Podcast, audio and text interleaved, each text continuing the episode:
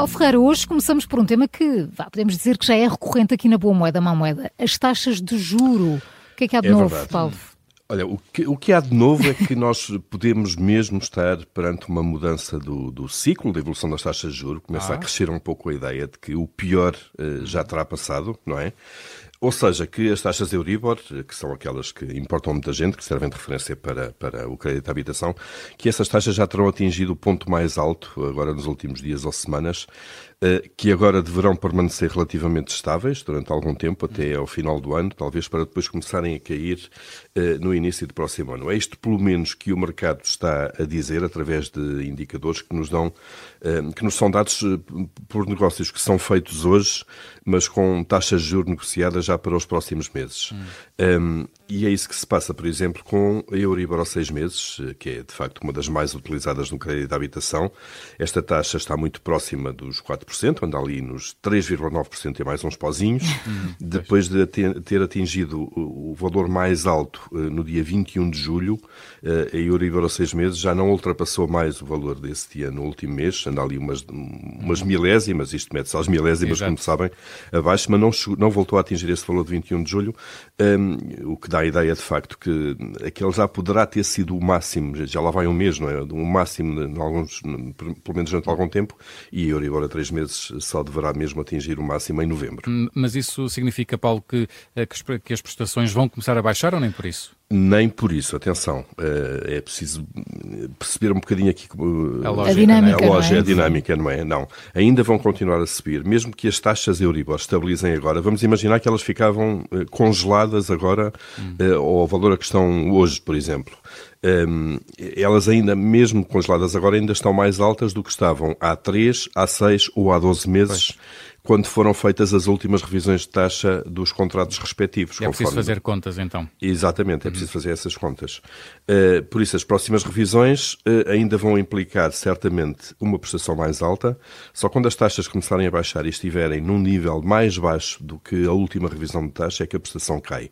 Isto vai acontecer, ob- obviamente, de forma diferenciada, porque uh, os contratos indexados à Euribor a 3 meses são revistos de 3 em 3 meses, Euribor a 6 meses, Seis em seis. 6 em 6 e por aí fora. Exato. Uh, e, portanto, por exemplo, há muita gente que está agora a começar a ter a primeira revisão em alta, pessoas com contratos a 12 meses, com Euribor a 12 meses, porque há um ano que não era revisto. E, portanto, Exato. agora vão apanhar com a Sentem revisão agora toda. tudo, não é? E Exatamente, tudo de uma vez. Uh, uh, e, portanto, para lá chegarmos uh, a esse ponto em que as, as prestações começam a cair, temos, obviamente, sempre de passar por aqui, pelo ponto em que estamos, isto é, as taxas têm que parar a subida, têm que estabilizar, para depois começarem a cair. Vamos ver, Já não é mau. se- Mas é uma, não é uma boa moedinha, não é? É uma boa moedinha. Não é? é? uma boa moedinha. É- e é uma boa moeda a prazo. É prazo, exatamente. E depois há outra boa moeda. Boa moeda vem mais uma possibilidade de, de tarifário na, na eletricidade. Então. Para já temos o mercado regulado e o mercado livre. Uhum. No mercado regulado as tarifas são definidas pelo regulador. No mercado livre eh, são definidas pelos operadores e mantêm-se eh, estáveis, se quisermos, de acordo com o contrato efetuado. Só podem ser revistas periodicamente. E agora as empresas de energia vão ter de oferecer tarifários com preços variáveis de hora a hora. Hora a hora. Isso quer dizer, portanto, que os preços eh, podem variar de hora a hora. Absolutamente, isso mesmo. Os clientes que, que aderirem, é verdade, eh, aderirem a este, este, aderindo a este tarifário, os clientes vão ficar muito mais ligados àquilo que se passa eh, aos mercados de energia, com, com, com cotações, se quisermos, instantâneas, com variando, ehm, e que essas cotações são transferidas quase diretamente para as faturas, na parte, obviamente, que tem a ver com a tarifa de energia. Nós sabemos também que a fatura de eletricidade tem para lá muitos custos, Exato. e taxas e, E taxinhas. e taxinhas é que, que, que não têm É uma longa diretamente a fatura. ver. Exatamente. Às vezes é difícil decifrar eh, e que não tem diretamente a ver com o consumo eh, de eletricidade. E, portanto, quando, eh, ne- neste, nesta modalidade, quando a energia cai, cai logo também na fatura das pessoas, mas quando sobe também sobe Pois. logo, portanto, preços muito mais voláteis. Esta obrigação vai ser aplicada, esta obrigação de de ter esta oferta no mercado vai ser eh, aplicada a comercializadores de energia que tenham mais de 200 mil clientes e claro que só os consumidores que tenham um contador inteligente em casa é Pois. que vão poder ter acesso, não é? Pois, Já que é claro. necessário eh, que Ter essa informação uma- toda, não é?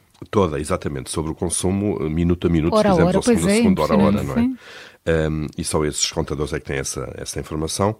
Uh, e esta medida consta do novo regulamento de, de relações comerciais do setor que, que foi aprovado pela entidade reguladora.